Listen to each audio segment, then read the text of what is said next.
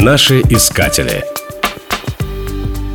Знаменитый российский ученый Александр Бутлеров химичил еще в гимназии. Говорят, что опыты гимназиста не раз заканчивались взрывами. Однажды даже отправили в карцер, повесив на грудь доску с надписью «Великий химик». Кто бы мог подумать, что это окажется не ироничной шуткой, а действительностью. Бутлеров закончил Казанский университет в 1849 году. Он тут же был привлечен к преподаванию. Читал лекции по физике, химии и географии.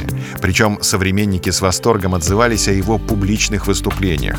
Неудивительно, что защитивший докторскую диссертацию Бутлеров через несколько лет стал профессором своего университета.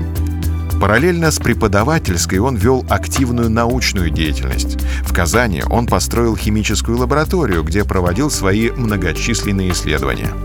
Одним из важнейших открытий Бутлерова стала так называемая структурная теория.